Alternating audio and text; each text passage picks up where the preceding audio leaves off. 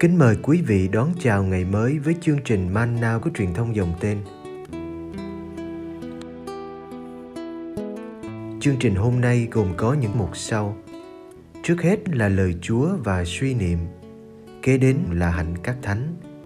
Bây giờ kính mời quý vị cùng theo dõi chương trình.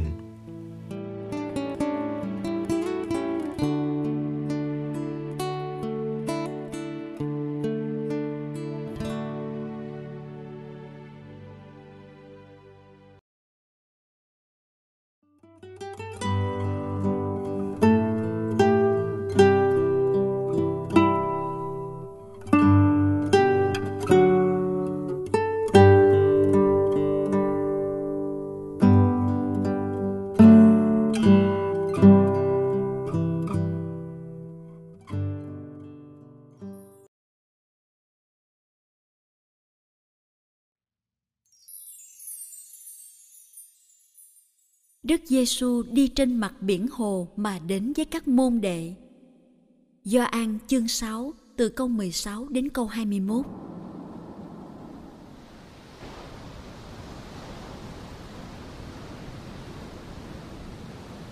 Chiều đến, các môn đệ xuống bờ biển hồ, rồi xuống thuyền đi về phía Ca Phác Na Um bên kia biển hồ. Trời đã tối mà Đức Giêsu chưa đến với các ông biển động vì gió thổi mạnh. Khi đã trèo được chừng năm hoặc sáu cây số, các ông thấy Đức Giêsu đi trên mặt biển hồ và đang tới gần thuyền. Các ông hoảng sợ, nhưng người bảo các ông, Thầy đây mà, đừng sợ. Các ông muốn rước người lên thuyền, nhưng ngay lúc đó thuyền đã tới bờ, nơi các ông định đến.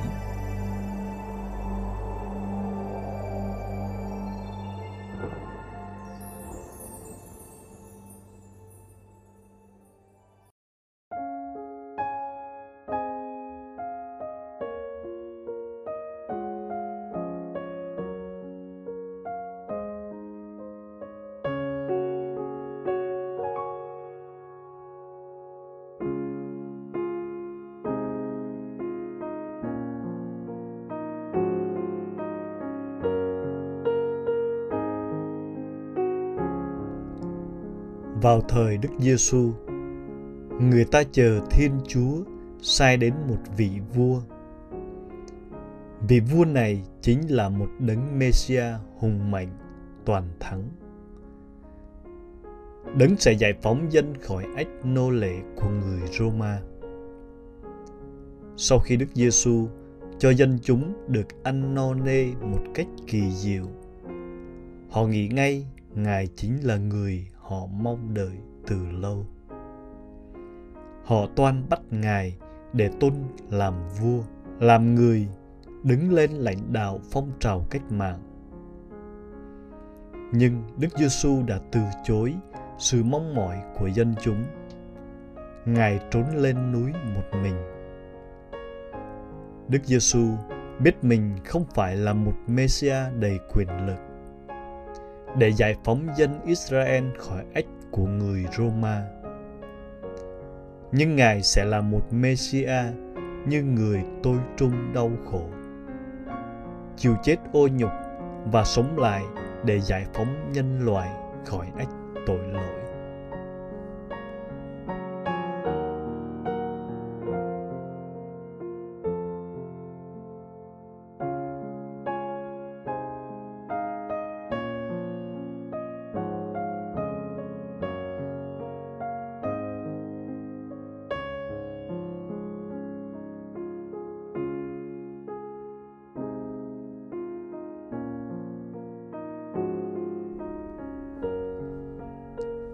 Dân chúng hẳn đã bị hụt hận khi thấy Đức Giêsu trốn đi.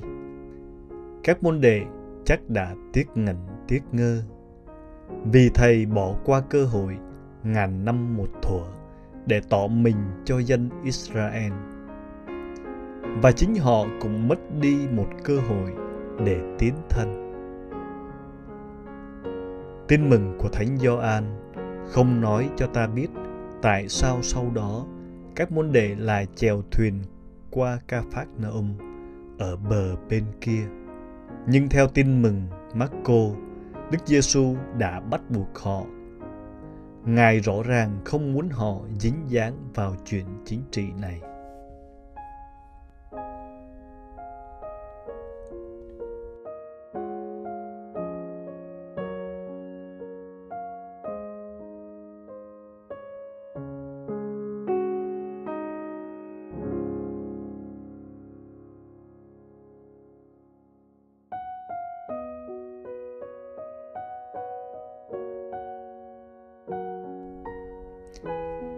Bị thầy bắt qua lại bờ bên kia khi chiều đã sụp tối.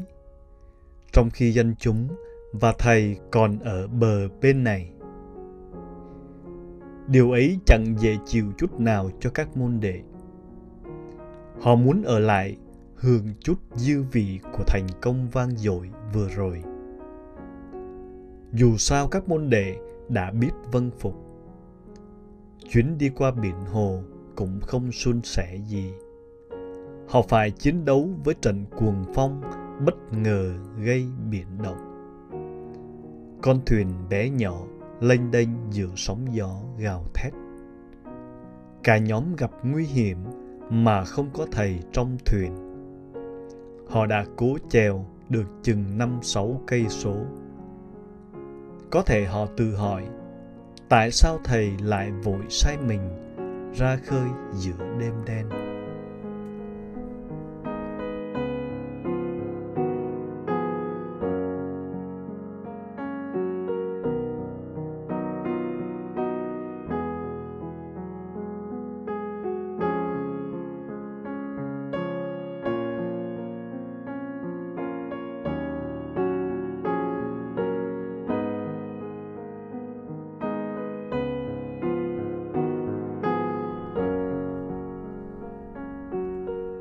Cuối cùng thầy Giêsu cũng đến với họ như họ mong ước. Nhưng thầy không đến trên một chiếc thuyền như họ nghĩ. Thầy đi trên mặt biển mà đến gần thuyền các ông. Cách đến của thầy thật khác thường, khiến họ hoảng sợ. Có thể họ chưa nhận ra khuôn mặt của thầy vì trời tối. Thầy đây mà đừng sợ. Đức giêsu vội vã trấn an.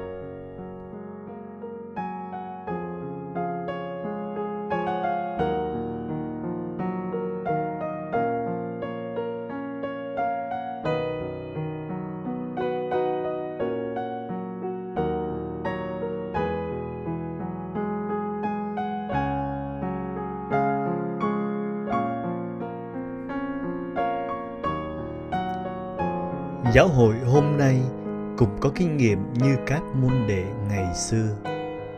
Vất vả một mình chống chọi với sóng gió khi không có thầy ở bên. Nhưng khi Chúa đến, chúng ta lại hoảng sợ, không nhận ra Ngài. Thật ra, Chúa chẳng bỏ chúng ta dù có lúc Ngài để chúng ta một mình. Phải tập quen dần với những cách xuất hiện mới mẻ của Chúa, để nhận ra Ngài vẫn có mặt trong thế giới hôm nay.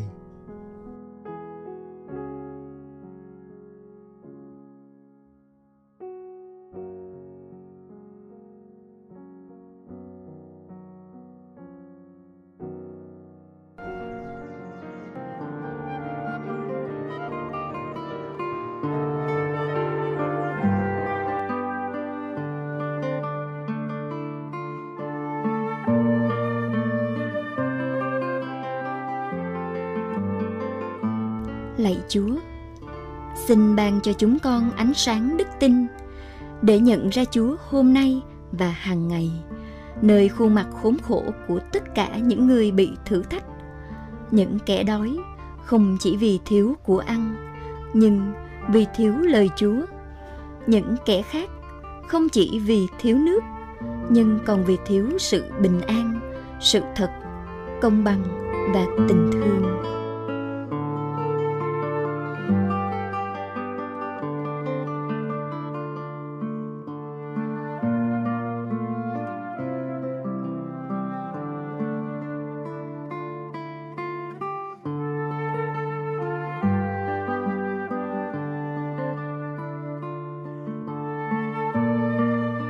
Những kẻ vô gia cư.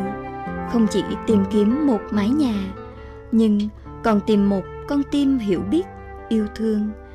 Những kẻ bệnh hoạn và hấp hối, không chỉ trong thân xác, nhưng còn trong tinh thần nữa, bằng cách thực thi lời hy vọng này. Điều mà ngươi làm cho người bé mọn nhất trong anh em là làm cho chính ta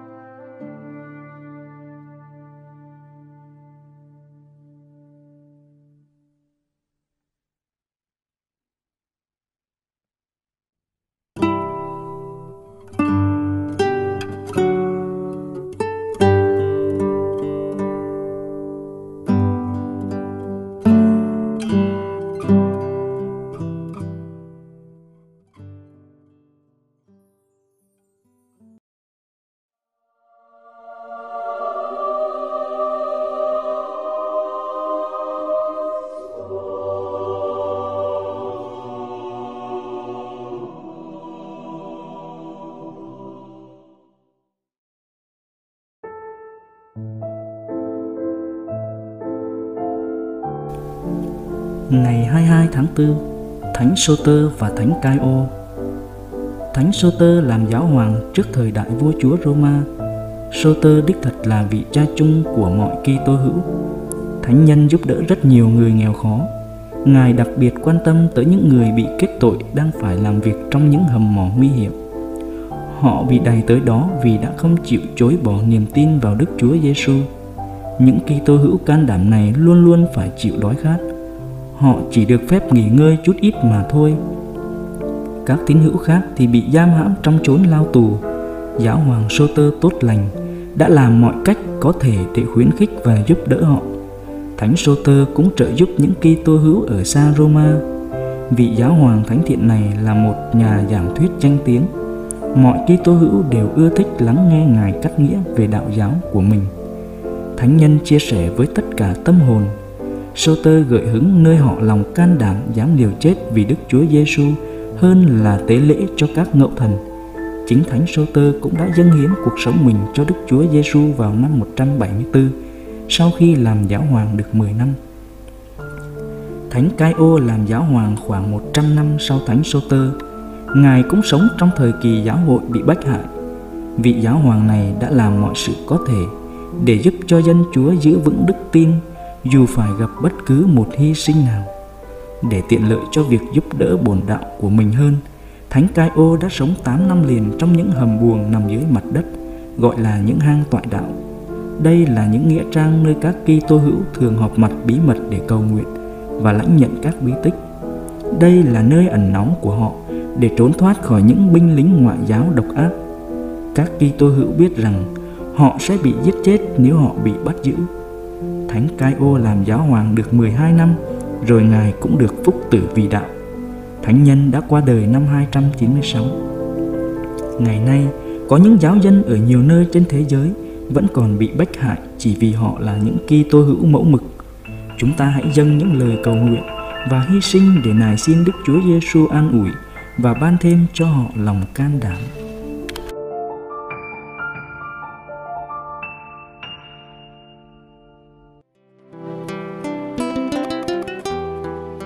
Cảm ơn quý vị đã theo dõi chương trình. Kính chúc quý vị một ngày mới tràn đầy niềm vui và ân sủng của Chúa và mẹ Maria.